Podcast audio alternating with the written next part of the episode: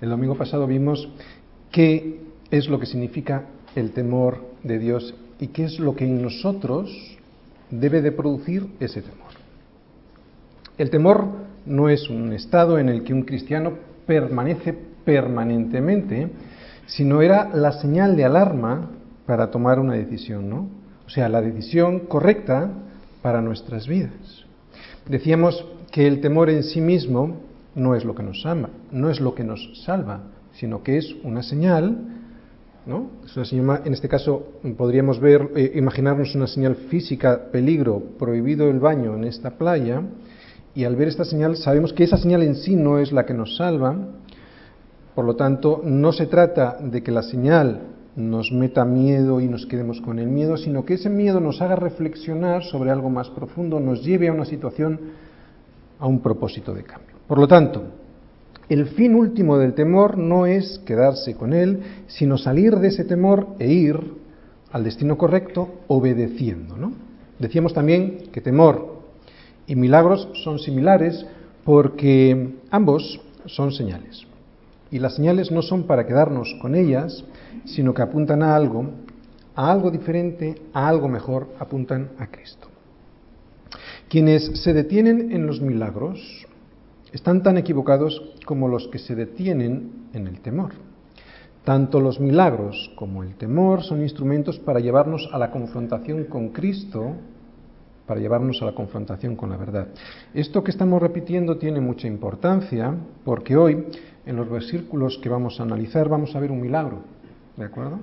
Así como el domingo pasado analizamos el temor, hoy vamos a ver un milagro. Decíamos también el domingo pasado que el temor es un camino que te dirige a Cristo, pero que el propósito no es que te quedes en ese camino temiendo, sino que llegues a Cristo. Y que este camino, sea largo o sea corto, va a depender de la cantidad de tiempo que te detengas sentado en ese camino, al borde de ese camino. Un cristiano conoce el temor porque transita alguna vez por él, pero no se detiene en él. Los últimos versículos que vimos el domingo pasado eran el 14, 15 y 16. Y los vamos a volver a, leer hoy, vamos a Hechos 5, 14, 15 y 16, ya que son el arranque de la predicación de hoy. Versículo 14. Y los que creían en el Señor aumentaban más, gran número así de hombres como de mujeres. Tanto que sacaban los enfermos a las calles y los ponían en camas y lechos para que al pasar Pedro, a lo menos su sombra cayese sobre alguno de ellos. Y aun de las ciudades vecinas, muchos venían a Jerusalén trayendo enfermos y atormentados de espíritus inmundos, y todos eran sanados. Bien, ahí lo dejamos el domingo pasado. Oye, ¿y qué vemos aquí? Muchas cosas, pero sobre todo vemos una iglesia con poder, ¿verdad? Esto es una iglesia con poder, entre otras cosas porque era una iglesia que había experimentado un temor ante quién es Dios, ¿no? que les llevó a Cristo y eso les llevó a la santidad. Así que lo que acabamos de ver en estos versículos básicamente son dos cosas santidad que les permite ser usados por Dios con poder. ¿Os dais cuenta? El temor les llevó a una santidad que les hizo ser usados por Dios con poder. Así que esto es la iglesia que estamos viendo aquí, ¿no? Como cuando nosotros, si estamos apartados, esto es ser santo, apartado para Dios, entonces Él nos otorga el privilegio de ser usados. ¿Entendéis? Solo podremos tener poder, primero nuestras vidas y luego con las vidas de los demás, cuando nos apartemos para Él. Oye, pero entonces ocurrió algo, que es lo que vamos a ver hoy, ¿no? ¿Qué ocurrió? Dice, entonces, levantándose el sumo sacerdote y todos los que estaban con él, esto es la secta de los saduceos, se llenaron de celos. Entonces, alguien se levantó. Hechos 5 del 17 al 25. Y aquí hoy lo que vamos a ver es el propósito de las pruebas, ya veréis por qué. Vamos a leer todos los versículos que nos tocan hoy y luego entramos a analizar cada uno de ellos.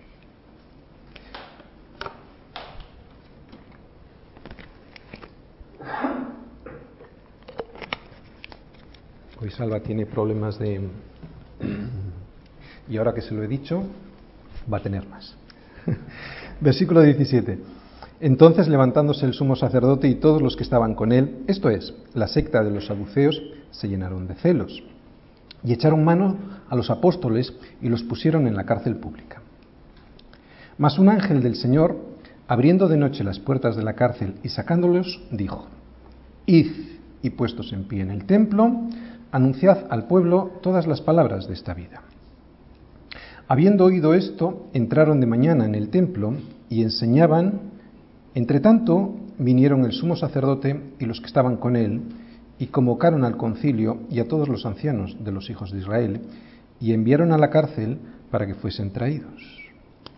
Pero cuando llegaron los alguaciles, no los hallaron en la cárcel.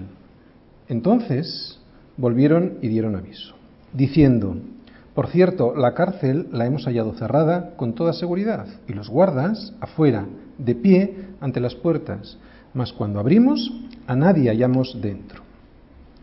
Cuando oyeron estas palabras, el sumo sacerdote y el jefe de la guardia del templo y los principales sacerdotes dudaban en qué vendría a parar aquello. Pero viniendo uno les, les dio esta noticia. He aquí, los varones que pusisteis en la cárcel están en el templo y enseñan al pueblo. Muy bien. Hasta el versículo 16 vimos una cosa. Vimos cómo Satanás intenta destruir a la iglesia desde dentro. ¿Os acordáis? A través del pecado de la apariencia, del fingimiento. Y lo veíamos con Ananías y Zafira. ¿no? Cómo intentaron, aunque no consiguieron, aparentar lo que no eran. O sea, intentaron llevarse el elogio de la iglesia al mismo tiempo que querían disfrutar de las cosas del mundo. Ellos se murieron, por eso este ejemplo que vimos nos enseña que cuando alguien finge, no solo se muere espiritualmente, no solo destruye su testimonio, sino que hay algo que es de vergüenza para nosotros. Los demás se dan cuenta y por lo tanto ni siquiera obtiene lo que pretendía, que era que la iglesia le estuviese eh, ¿no? por, por santos. Por lo tanto, hasta ese versículo 16 vimos cómo Satanás intenta destruir a la iglesia desde dentro. Pero ahora, desde el versículo 17, lo que vamos a ver es cómo Satanás lo va a intentar desde fuera de la iglesia. Así que vamos a ir versículo a versículo para ver cómo ocurre esto. Vamos a ir al versículo 17. Entonces, levantándose el sumo sacerdote y todos los que estaban con él, esto es, la secta de los saduceos, se llenaron de celos. Mira, hasta el 16. Todo marchaba bien, ¿no? Cada día había más conversiones, tanto de hombres como de mujeres. Cada día había más comunión entre los hermanos. También había mucha gente que venía desde lejos para ver a los apóstoles y traían con ellos a sus enfermos para ser sanados. Todo iba sobre ruedas, todo funcionando muy bien, pero entonces alguien se levantó contra ellos. Todo va bien en tu vida, pero entonces algo se estropea. Y así será muchas veces en la vida de la iglesia y en tu vida personal. Todo marchando bien. Y de pronto, un ataque del enemigo destruye todo tu camino andado hasta ese día. Y resulta que no parabas de crecer y de repente dejas de hacerlo. Y no solo dejas de hacerlo de una manera, vamos a decir, mm, eh, momentánea, no, sino que te hundes totalmente. Y puede llegar, llegan muchas veces, unos niveles de atraso en tu vida espiritual, en tu vida cristiana, que te asusta. Y, y está bien que te asuste. Y te asusta porque se suponía que esto no iba a ser así. Aparentemente la lógica nos diría que eso no debiera ser así. Estás poniendo tu vida al servicio del Señor. Pero la lógica de Dios es diferente a la lógica nuestra. Y vamos a intentar ver el por qué y el para qué pasan estas cosas. Cuando alguien, poquito tiempo después de llegar a Cristo, le empiezan a venir los problemas, se sorprende y es normal. Nadie le había dicho que tan pronto iba a tener problemas y problemas de los gordos. Hemos tenido experiencias así en la iglesia. Bueno, pues en esta iglesia te avisamos, no porque seamos adivinos, sino porque tenemos la palabra profética más segura y en la palabra, como vamos a ver hoy, nos lo dice, nos avisa. Así que ahora, en estos versículos de Hechos, que son los que vamos a ver hoy, lo que vas a ver son problemas. ¿Para qué son y para qué valen? En la escritura no solo vemos que la iglesia tiene poder, no solo es poderosa para levantar los cojos del suelo, no solo es poderosa para que estos cojos puedan entrar en el templo y ahora en la presencia de Dios puedan adorar, sino que en las escrituras vemos también otro tipo de promesas que no son tan agradables. Jesús mismo nos advirtió de este otro tipo de promesas. Vamos a Juan 15. Ya veréis, luego vamos a ir a Juan 16, así que ir a Juan 15 y en el versículo 20 fijaros lo que dice. Juan 15, versículo 20. El siervo no es mayor que su Señor. Si a mí me han perseguido, también a vosotros os perseguirán. Así que aquí vemos de boca del Señor mismo que poder y persecución forman parte de la vida de la iglesia y, de la vida del creyente. ¿no? Los dos aspectos son promesas de la escritura. Así que, fíjate bien, si son promesas de la escritura, los dos aspectos deberían formar parte de la vida de la Iglesia y de los creyentes. ¿Por qué puede ser esto, no? Mejor dicho, igual, ¿para qué puede ser esto? ¿Para qué Dios permite estos problemas, ya que ahora todo empezaba a funcionar bien, como veíamos hasta los versículos del domingo pasado, ¿no? Yo a ciencia cierta no lo sé, pero pienso lo siguiente, fijaros, es una opinión mía. Pienso eran, eran apóstoles, sí, pero eran seres humanos también, caídos, ¿vale? Ahora les empezaba a ir todo bien. Empezaban a ser famosos, ¿no? Todo el mundo los conocía y venían desde muy lejos para ser sanados incluso de enfermedades. Y yo me he preguntado al estudiar esto, ¿podría Dios usar esta segunda persecución a la iglesia para dejar bien claro de dónde provenía este poder de la iglesia y a quién había que darle la gloria, como os, he dicho antes, yo no lo sé, pero seguro que estos problemas que vamos a ver hoy, que ya hemos leído antes, ayudaron a que esto siguiera siendo así. O sea, a que reconocieran que todo ese poder no venía de ellos, sino de Dios, y además para darle la gloria a Dios. Sin duda ayudó. Además, fíjate cómo termina ese versículo 20 de Juan 15, fíjate. Ahí no solo nos promete el Señor persecución, también nos promete poder y triunfo. Dice, si a mí me han perseguido, también a vosotros os perseguirán. Primera parte, pero también viene la segunda. Si han guardado mi palabra, también guardarán la vuestra. Y así ha sido siempre hasta el día de hoy. En la verdadera iglesia, en la iglesia bíblica, siempre ha habido persecución y triunfo, aflicción y poder. Y la iglesia no es un edificio, la iglesia somos tú y yo. Así que un verdadero cristiano siempre va a tener estas dos promesas en su vida. Aflicción, en este caso a través de una persecución, pero también poder. Nunca hemos estado solos, el Señor siempre estará con nosotros. Y si no, ahora vamos al capítulo 16. Fíjate cómo comienza el capítulo 16 y cómo termina.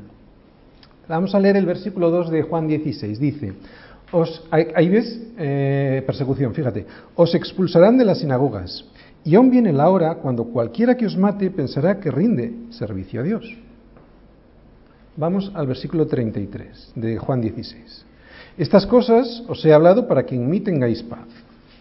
En el mundo que tendremos aflicción, dice. En el mundo tendréis aflicción, pero confiad, yo he vencido al mundo. Y este mismo versículo 33 que hemos leído ahí de Juan es el que vamos a ver hoy. Pero ahora ya no lo vamos a ver como una advertencia, hoy lo vamos a ver como una historia, como un hecho, ¿vale? En la, en la, vida de la iglesia. Hoy vamos a observar esto mismo, pero como un hecho. Vamos a observar aflicción, paz de espíritu también, confianza y victoria. que es de lo que, de lo que nos advierte a todos el Señor en estos versículos de Juan 16, 33. Y tú me puedes decir, bien, yo esto lo veo en la Escritura, ¿no? Veo esta persecución, veo también que Jesús me advirtió sobre ella, pero ¿por qué? ¿No? ¿Por qué es necesario que yo la pase? Bueno, pues en la misma pregunta está la respuesta. Volvemos a hacer la pregunta. ¿Por qué es necesario? Porque es necesario.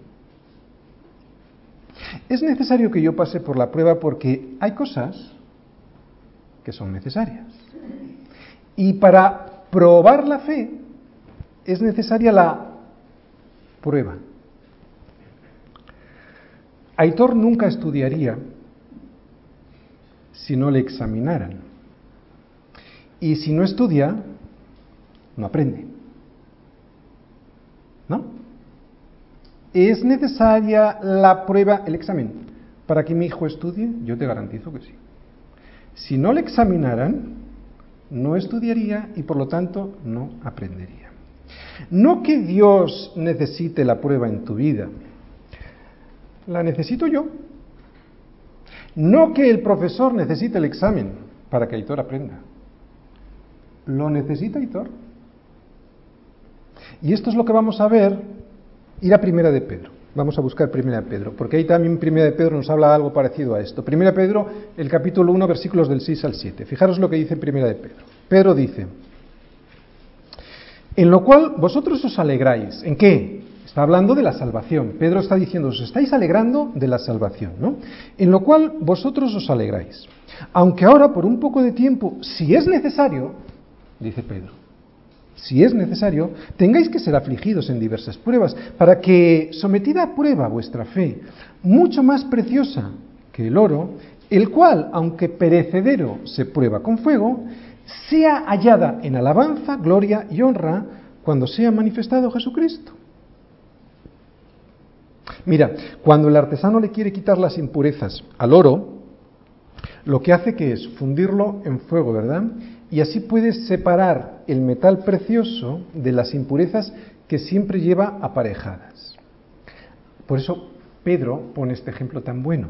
Al fundir el oro, las impurezas que van por dentro, sale, si, no, si no lo habéis visto, buscar algún vídeo, ya veréis. Cuando se funde el oro, después de que se ha fundido y está ya, vamos a decir, frío, le aparecen por encima impurezas. Antes no se veían, pero la prueba hace que salgan y entonces se pueden quitar. Por eso el ejemplo es realmente bueno, ¿no? Como os decía, al fundir el oro, las impurezas salen a la superficie y entonces es cuando se ven y por lo tanto es cuando se pueden quitar. Por eso es necesaria la prueba. Porque nuestra fe debe estar limpia y separada de cosas como dobles intenciones, piedad fingida, santidad aparente, y es que nosotros, yo el primero, nos engañamos muy fácilmente, pero las pruebas nos desenmascaran, no delante de Dios, que no lo necesita porque ya lo sabe, sino delante de ti, de ti mismo, delante de mí mismo, ¿no? Así que cuando pasas una de ellas y tienes un limpio corazón, porque es necesario tener un limpio corazón para ver luego en la superficie la porquería, ¿no? Cuando pasas por una prueba y tienes un limpio corazón, entonces te das cuenta de lo que tienes que arreglar. Por eso las pruebas son pura misericordia. Cuando pasas la prueba, entonces estás alegre, ¿no? Cuando un estudiante pasa una prueba, un examen, es cuando sabe si realmente lo que ha estudiado se le ha quedado. ¿Y cómo sale un estudiante de un examen? Si es que ha estudiado. ¿Cómo sale? Contento. Los que hemos estudiado después de una prueba salimos ¡ah! muy contentos. ¿Vale? Los cristianos lo mismo. ¿Por qué los cristianos nos, nos gloriamos en las pruebas? Porque las pruebas nos valen, nos sirven para saber y para asegurarnos, a mí, no a Dios, a mí, si es que somos hijos y no solo estamos en la casa como sirvientes. Por eso dijo Jesús en Juan 8:35 que el esclavo no queda en casa para siempre, el Hijo sí queda para siempre. Y las pruebas son las que me hacen saber, a mí, a mí, si soy hijo y no solo estoy en la iglesia. ¿Me entendéis? Por eso sé si soy hijo o solo estoy por un periodo de tiempo siendo un sirviente. Y no me voy a quedar en la casa para siempre, como nos dijo Jesús. Las pruebas son para saber si soy hijo. Y en este caso que vamos a ver en Hechos, la prueba por la que pasan estos apóstoles y todos estos creyentes es una persecución por parte de los saduceos.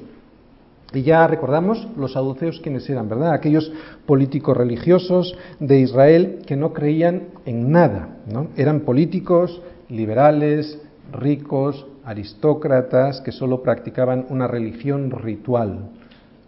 Mirad, saduceos y apóstoles son las dos clases de personas que hay en el mundo. Y eso es lo que yo creo que en hechos, en esto nos quiere enseñar el Señor. Solo estos dos tipos de personas, ¿no? Si recordáis cuando predicamos sobre la primera persecución a la iglesia, vimos que estos saduceos no creían en nada que fuera sobrenatural, ¿no? La resurrección, eh, los espíritus, ¿no? Eh, los milagros, la vida después de la muerte, los ángeles, la resurrección, el cielo, el infierno, todas estas cosas para ellos no eran ciertas, no creían en ellas. Por eso estaban furiosos contra los apóstoles, porque ellos, los apóstoles, predicaban de la resurrección, ¿no? de Jesús. Y resulta que esta resurrección traía poder y traía unos milagros, y esto les llevaba a una furia tremenda, porque eso que decían en lo que no creían resulta que tenía efectos en los demás. ¿no? Los religiosos y los que no han nacido de nuevo, o sea, los incrédulos, pueden tener un milagro delante y no lo reconocen. Pueden tener una vida transformada y no darse cuenta, ¿no? Y esta incredulidad de los saduceos, ¿os acordáis cuando predicábamos? Les llevaba a qué? A la soberbia. Y eso te lleva a los celos. Los celos provienen de la soberbia, de pensar que otro tiene lo que tú, que otro tiene lo que tú no tienes y crees que te lo mereces. Estos saduceos tenían celos por la soberbia de pensar que ellos merecían tener esos hechos que tenían esos apóstoles que eran galileos, ¿no? del vulgo y similares. Estos celos siempre desembocan en una persecución para destruir a esa persona que tienes tú delante y que tiene aquello que tú deseas tener. ¿no? Y atención, nos puede pasar a todos. Pueden entrar muy fácilmente estos celos en nuestra vida. Bien, estamos hablando sobre las pruebas. Y el caso que estamos viendo, que vamos a iniciar a ver, es una prueba de persecución, pero podríamos estar hablando de cualquier otro tipo de prueba, ¿eh? porque a nuestras vidas vienen muchas pruebas de relaciones personales, por ejemplo, en el matrimonio, en un noviazgo, con los amigos, ¿no? Enfermedades, en el trabajo porque pierdo el trabajo, etcétera, problemas económicos, pecados que no desaparecen, ¿no? de mi vida y de los cuales anhelas verte libre, etcétera. Todo esto son pruebas. Así que habrá que estar muy atento hoy. ¿Por qué? Porque hoy vamos a saber, cuando te vengan este tipo de pruebas, que hay una solución. Hoy vamos a ver y vamos a leer en estos versículos cuál es la solución a las pruebas que Dios permite en nuestras vidas. Vamos a ver el versículo 18. Dice, y echaron mano a los apóstoles y los pusieron en la cárcel pública. Y esto es lo que pasa siempre. Cuando te persiguen por causa de Jesucristo, te echan mano y te meten en una cárcel pública. Ya hemos dicho que esto no siempre coincide con una cárcel física, sino que la mera discriminación en el colegio, por ejemplo, por ser cristiano, ¿no? El hecho de que los amigos se burlen por tu fe. Eh, cuando los, los familiares te abandonan, si tú no abandonas a Cristo, y en la iglesia ha habido algún caso, ¿no? O el desprestigio social que supone ser cristiano en el trabajo, ¿no? Ya todo eso en sí mismo son cárceles en las que el mundo te aísla para que no salgas. Pero el Señor siempre tiene un propósito con sus hijos y sus hijos son aquellos que han puesto su vida al servicio de la justicia, que es Cristo. Aquellos que aman a Dios son sus hijos. ¿Quiénes son los que aman a Dios? Nos lo dice Pablo en Romanos 8:28. Y sabemos que los que aman a Dios, todas las cosas les ayudan a bien. Esto es. ¿Quiénes son los que aman a Dios? Esto es, a los que conforme a su propósito han sido llamados. Así que un hijo de Dios tiene un propósito para el cual fue llamado. Yo necesito saber cuál es ese propósito, porque si no lo sé, no voy a cumplir mi labor de hijo. Así que cuando uno es hijo de Dios y está dispuesto a su Padre, entonces puede ser usado y de manera milagrosa, y de manera milagrosa también puede ser liberado de esa cárcel, porque esa cárcel, esa prueba, no la pone Dios, no la permite Dios, para que tú vivas constantemente en ella, sino por dos motivos que ahora os adelanto, pero que vamos a ver después. Primero, para que sepas que es Él quien te libra y así darle la gloria a Dios. Vamos a seguir leyendo versículos 19 y 20. Mas un ángel del Señor, abriendo de noche las puertas de la cárcel y sacándolos, dijo, Id y puestos en pie en el templo, anunciad al pueblo todas las palabras de esta vida. Vemos que ellos no hicieron nada, ¿de acuerdo? Y eso es una enseñanza para nosotros. ¿Qué quiero decir con esto? Él es quien toma cartas en el asunto. Es Él quien nos liberta. Es Él quien nos reivindica delante de nuestros opresores. Es Él quien nos liberta de la vergüenza de haber sido sometidos injustamente por haber predicado de Jesucristo. Es Él. Pablo dice, no os venguéis vosotros, amados míos, sino dejad lugar, dejad lugar, ahora os explico esto, a la ira de Dios, porque escrito está, mía es la venganza, yo pagaré, dice el Señor. Fíjate, Pablo dice, si tú no dejas lugar a la ira de Dios, o mejor dicho, si tú te vengas, no estás dejando lugar a que Dios actúe. Por eso dice, dejad lugar a la ira de Dios. No lo hagas tú. Deja lugar para que Él lo haga. Y esto tiene por lo menos dos propósitos. Primero, que no seas tú el que tome la venganza, porque siempre será una venganza equivocada, puesto que tú venganza va a estar distorsionada por tu visión pecaminosa de la vida, ¿no? Y sin embargo, su venganza, aunque es una palabra que contiene unos elementos o una connotación negativa, su venganza es santa y justa. ¿De acuerdo? Cuando veas en la Biblia que Dios toma venganza, es porque su venganza está basada en la justicia. ¿De acuerdo? Cosa que tú y yo no podemos hacer. Por eso hemos de dejar nosotros la venganza, dejar lugar para que sea la venganza de Dios quien tome santa y justamente su oportunidad. Y segundo, que no lo hagas para que la gloria se la lleve Él. ¿no? Y como vamos a ver, estos apóstoles fueron librados no por sus fuerzas, sino por la gloria de Dios. Y cuando es Dios quien te libra, siempre es un milagro, ¿verdad? Porque si tú no haces nada para ser liberado, entonces está claro que te ha liberado Dios, que es un acto de Dios. Mira, yo sé que Dios puede hacer hoy en día esto mismo que estamos leyendo, pero también estoy seguro que todos estos milagros que estamos viendo en Hechos no son para que nos centremos en ellos y anhelemos este tipo de milagros y de esa forma quedarnos con los milagros en vez de llegar al Señor de los milagros. Yo creo que los milagros son una señal que apuntan a quien los hace.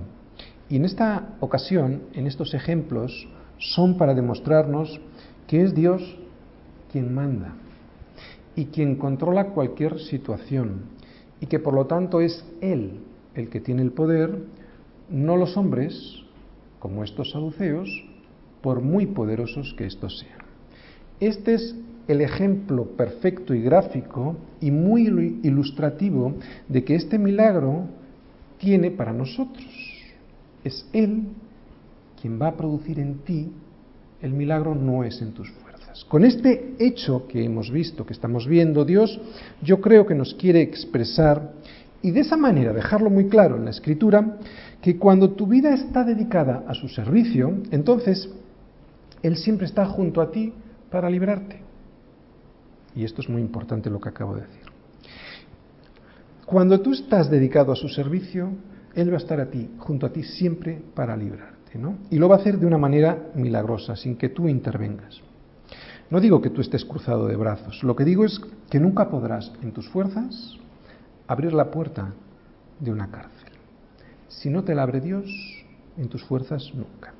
Ejemplos. Te falta dinero, ¿no? Y de repente aparece alguien y te deja lo que necesitas. Es un milagro. No se entera nadie, pero ocurre. Como en el, en el milagro de la cárcel que hemos leído, que salieron y nadie se dio cuenta. Te falta salud.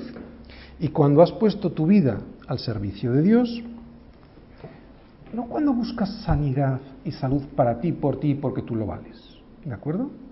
Sino cuando te has dedicado a su servicio, en eso, en ese momento, puede que Dios restablezca tu salud. Pero no para que te marches a descansar, sino para que, versículo 20, para que vayas y puesto en pie, anuncies todas las palabras de esta vida. ¿Os dais cuenta para qué son los milagros? Curioso. Vemos un milagro, pero tenía un propósito. Y has de saber que si se te ha abierto una puerta de una cárcel y previamente no habías dedicado tu vida a su servicio, para ir y puesto en pie, anunciar todas las palabras de esta vida, es que esa puerta no ha sido abierta por Dios. Puede que Dios lo haya permitido y habrá que analizar que qué motivo tiene eso, ¿no?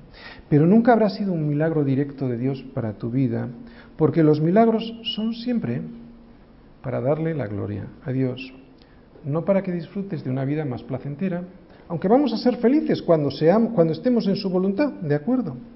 O sea, no se trata de un milagro de ti, por ti y para ti, y lo estamos viendo, porque después de abrir las puertas no se fueron a disfrutar, ¿no? Los milagros cuando ocurre un milagro en tu vida es por otro motivo. Versículo 20 dice, id y puestos en pie en el templo, anunciad al pueblo todas las palabras de esta vida. Y una pregunta. De este versículo, ¿qué es lo que no entendemos? Vamos a ir palabra por palabra. Id. Imperativo, ¿verdad? Bueno, hay otra opción. Imperativo en el sentido de que tienes que obedecer, pero hay otra opción, ¿cuál es? Desobedecer, ¿verdad? Pero nunca lo harás si es que has sido liberado, porque eso significa que has sido llamado y los llamados siempre responden a la voz de Dios, como estamos viendo en este versículo. Puestos en pie. ¿Qué quiere decir esto? Seguro que no, a mí me ha costado verlo, pero es verdad.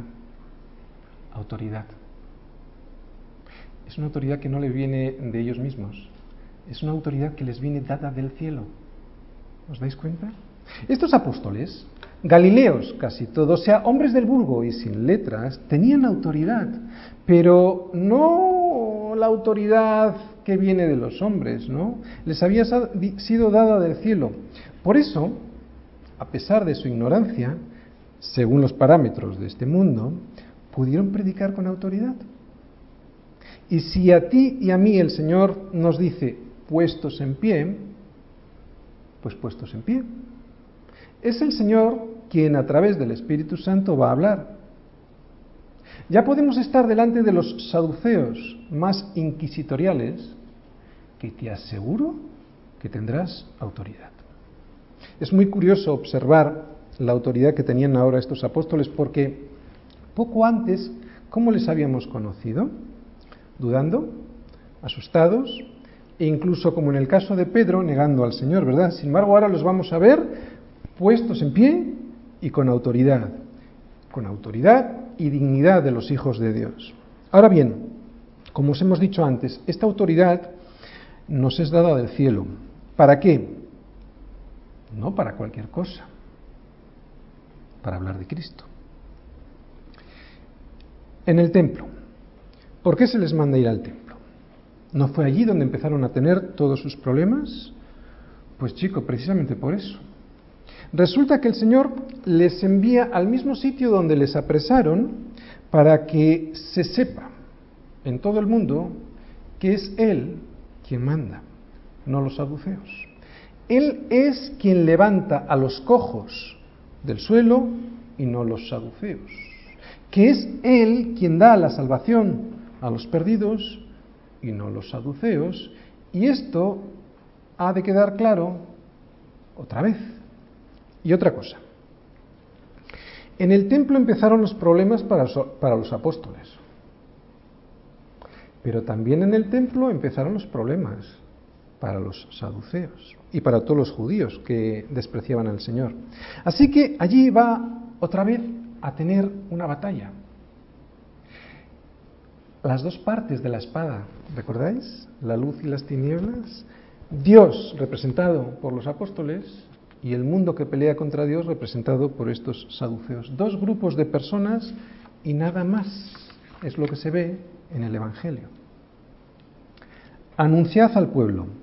Es en el templo donde se reunían los judíos para orar. Así que este era el lugar idóneo para anunciar al pueblo lo siguiente. Todas las palabras. Lo primero que os voy a hablar es de palabras. Es muy claro que de lo que debemos hablar con autoridad es de unas palabras que tú y yo conocemos muy bien, sabemos cuáles son el Evangelio. Tú y yo hemos recibido estas palabras las hemos recibido igual que las recibió Pablo. Por eso podemos resumir estas palabras en aquellos versículos que Pablo le dijo a los corintios en 1 de Corintios 15, 3 y 4. Porque primeramente, dice Pablo a los corintios, os he enseñado estas eh, perdón, porque primeramente os he enseñado lo, lo que asimismo recibí. O sea que Pablo recibió algo que tú y yo también hemos recibido. ¿Qué recibió Pablo y qué les enseñó a los corintios? que Cristo, esto es lo que les predica, Cristo, murió por nuestros pecados conforme a las Escrituras, fue sepultado y resucitó al tercer día conforme a las Escrituras. Estas son, en esencia, las palabras de las cuales tenemos que hablar al pueblo. Pero hay algo más. Dice todas las palabras. ¿Sí? No dice palabras, dice todas las palabras. Es bastante más importante esta palabra todas, bastante más importante de lo que aparenta. ¿Por qué? Pues porque siempre ha ocurrido, pero sobre todo está ocurriendo hoy en día, que cuando se peligra, eh, perdón, cuando se predican estas palabras, no se predican todas estas palabras. Muchas veces se quitan palabras y otras veces se ponen. Por ejemplo, en la mal llamada teología de la prosperidad, ¿no? Mal llamada porque ni es teología, eso es un insulto para esta palabra, llamar a esto teología, ni es prosperidad, por lo menos para los miembros, puede que sea para el pastor, pero de prosperidad para los miembros no, ¿no? Bueno, esta forma humanista de predicar el Evangelio se hace énfasis en solo una parte de estas palabras. ¿En qué se hace énfasis en este tipo de Evangelio? Pues en el amor de Dios y en su provisión para ti, pero nada más, ¿verdad? Sobre las otras palabras, obediencia, la seguridad de que vas a estar perseguido, si es que predicas de Cristo, claro, sobre el pecado y sobre la ira que Dios tiene sobre ese pecado, etcétera, sobre la justicia y el juicio, o sea, que ese pecado ha de ser satisfecho por parte de Dios, de todo eso no se habla nunca. Por lo tanto, el Dios con D minúscula que se fabrican aquí no es el Dios de la Biblia. Ese Dios al que normalmente adoran es el Dios que coincide con ellos mismos. Se están adorando a ellos mismos. De ahí la gran importancia de esta palabra, todas. Nosotros no podemos ni debemos elegir lo que nos gusta del Evangelio y no podemos rechazar aquello que no nos gusta. Por eso el que predica ha de hacerlo sobre todas estas palabras, porque si no le será demandado. Por eso la predicación expositiva yo creo que es la más bíblica, porque es una forma de predicar, de exponer el Evangelio, en la cual no nos saltamos nada, y eso de alguna manera nos garantiza un mayor grado de fidelidad al anunciar al pueblo todas estas palabras. Hemos dicho que no se deben de quitar palabras pero tampoco se deben añadir palabras. María no es corredentora de Cristo. No necesitamos la ayuda de los santos. porque además no pueden hacer nada, pero bueno. Tampoco los sacerdotes son intermediarios, ni el bautismo te salva, sino que en todo caso es la expresión externa de lo que ya ha ocurrido previamente en tu corazón.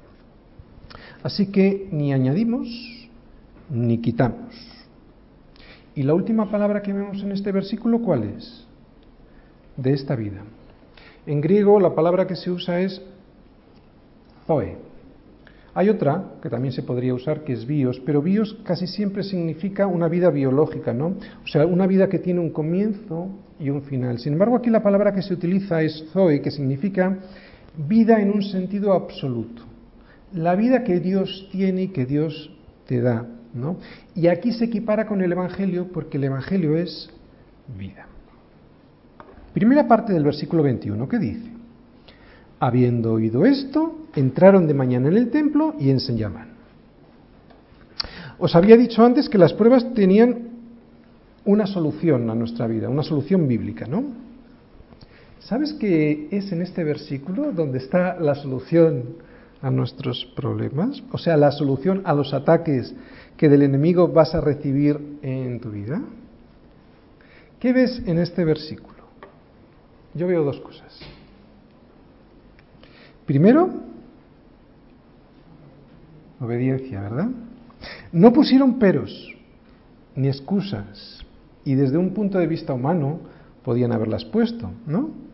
Eh, todo se veía muy peligroso, así que tenían humanamente derecho a poner excusas, pero obedecieron. Y la segunda cosa que vemos es muy importante. La segunda cosa que se ve en este versículo es rapidez en la obediencia. No esperaron 15 días o pidieron un aplazamiento para estar más preparados o para descansar después de haber estado en la cárcel. No. No dijeron nada de eso, sino que habiendo oído esto, entraron de mañana en el templo y enseñaban. El ángel les libró por la noche y por la mañana ya estaban obedeciendo.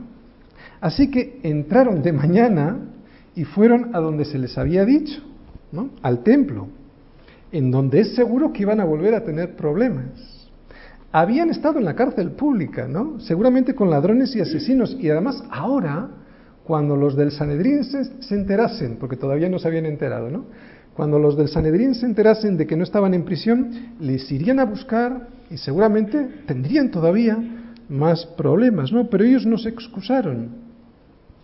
No sé tú, pero yo le hubiera dicho al ángel, mira, qué mal lo he pasado, ¿no? ¿Qué tal un descansito y luego ya veremos si los saduceos entran en razón, ¿no? ¿Sabes lo que dice el Salmo 119, versículo 60? Me apresuré y no me retardé en guardar tus mandamientos. Esta es la solución a nuestros problemas, a nuestras pruebas, ¿no? Me apresuré y no retardé en guardar tus mandamientos. Así que obediencia a la palabra y rapidez en esa obediencia son las soluciones o la solución a los ataques del enemigo.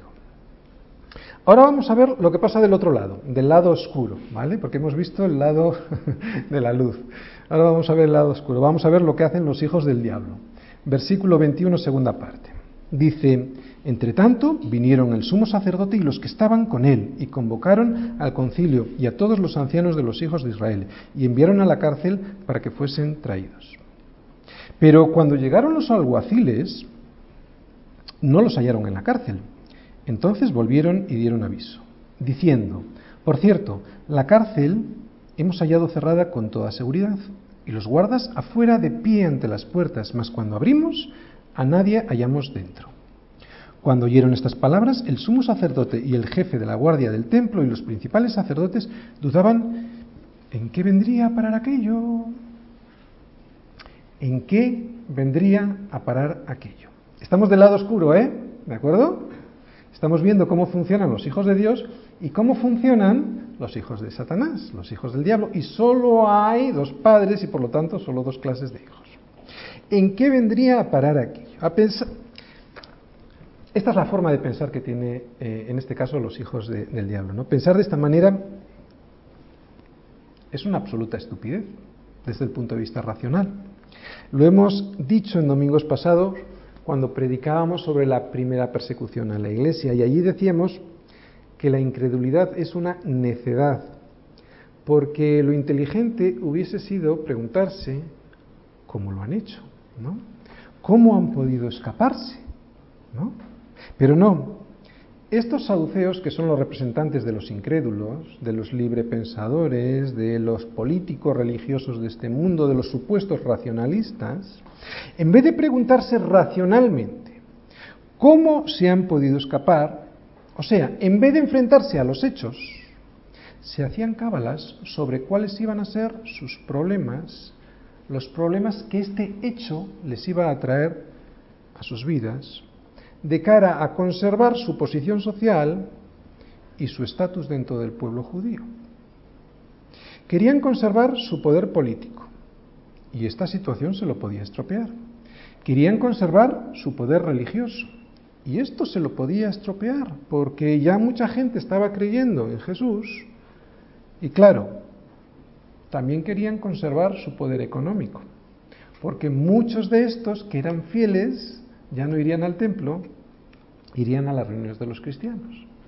Por eso este tipo de personas lo que hace es no ser inteligente y decir cómo lo han hecho, enfrentarse a los hechos y analizar el hecho, sino, o sea, no lo miran de una manera objetiva, sino lo miran de una manera subjetiva. ¿Qué significa subjetiva? Subyecto, o sea, yo, mí, de mí, ¿qué me va a pasar a mí? Y eso es una forma muy poco inteligente de afrontar los hechos, ¿no?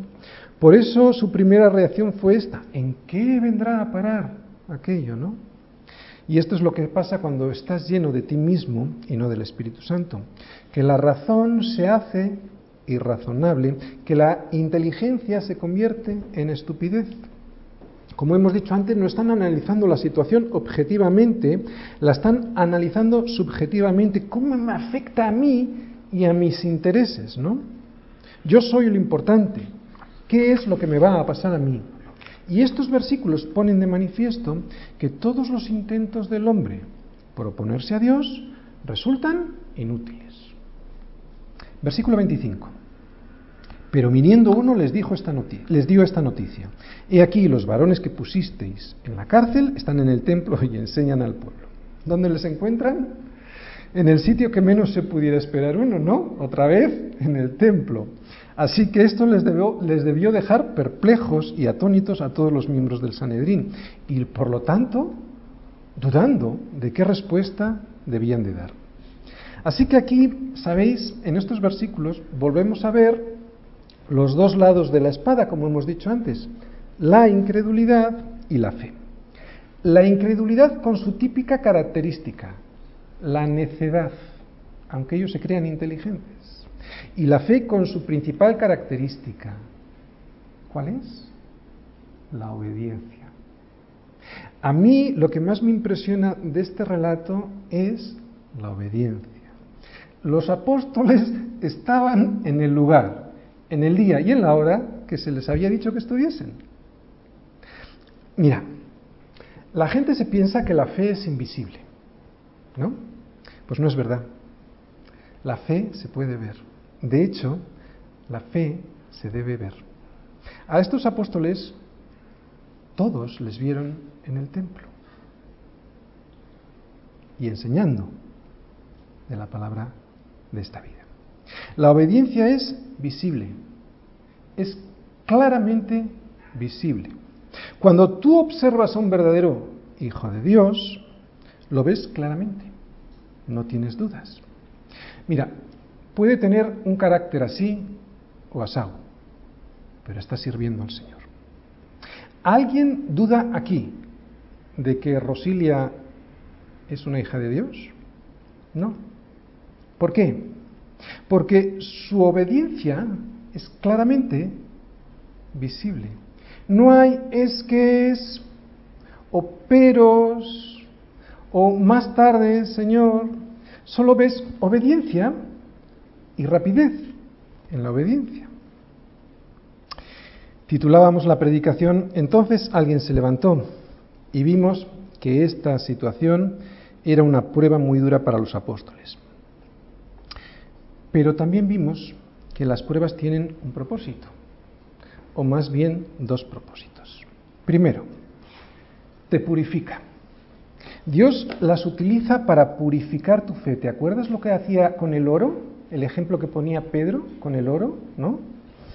Eh, y es que nuestra fe es mucho más preciosa que el oro, ¿no?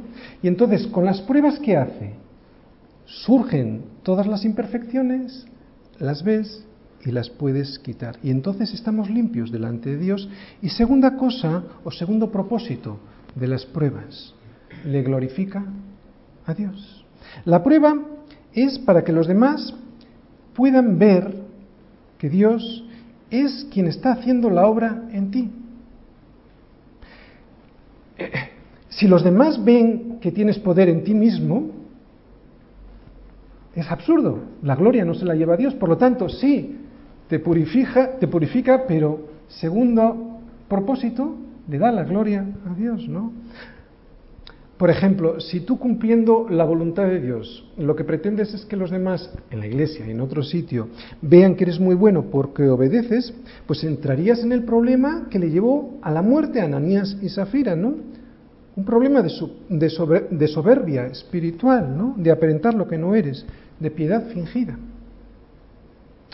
Quiero terminar leyendo el Salmo 40. Vamos al Salmo 40, ya veréis.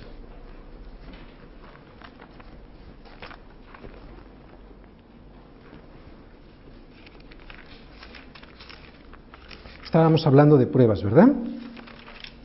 Bueno, pues aquí está, en este salmo, David clamando por una prueba, porque está en una prueba. Vamos a analizarlo. Solo los primeros tres versículos. ¿eh? Mira, Salmo 40, versículo 1 dice, pacientemente esperé al Señor. ¿Qué dice ahí pacientemente? ¿Qué quiere decir? Es tu fe sometida a prueba pacientemente, tu fe sometida a prueba. Esperé a quién? Al Señor. O sea, tú imagínate ahora una prueba en tu vida, ¿vale? Puede ser cualquier prueba. Una prueba económica, te falta dinero, una prueba de salud, te falta salud, una prueba de relaciones, no tienes, pues, un, no sé, un marido, una mujer, ¿no? Estás en una prueba. Dice, pacientemente esperé el dinero. No, Dice, pacientemente esperé en el Señor, no a la salud, no esperé al dinero, ¿no? En el Señor, pacientemente la fe sometida a prueba. Y se inclinó a mí y oyó mi clamor. Y fíjate lo que hace el Señor. Y me hizo sacar del pozo de la desesperación del lodo cenagoso. Tú estabas en una prueba, ¿sí o no? No sé por dónde estás ahora, si por aquí, por aquí, por donde sea, estás en un pozo en el Salmo lo vemos. Y el Señor le hizo sacar del pozo. ¿Dónde puso sus pies? Dice, puso, puso mis pies sobre peña y enderezó mis pasos. Fíjate, del pozo en el que estabas, te puso en una peña. ¿Qué significa gráficamente eso? Que todos lo ven, que tus pies están puestos sobre una peña. Esto le da la gloria a Dios. Puso luego en mi boca cántico nuevo, alabanza a nuestro Dios. Y eso todos lo oyen, ¿sí o no? Verán esto muchos y temerán y confiarán en el Señor. ¡Wow! Fíjate, otra vez la palabra temerán. Verán, estos, verán esto muchos. ¿Qué es lo que verán? Que tus pies están sobre una peña y temerán. El temor es algo bueno porque los demás ven que tus pies están sobre una peña que el Señor te ha sacado. Por eso, la prueba es para su gloria.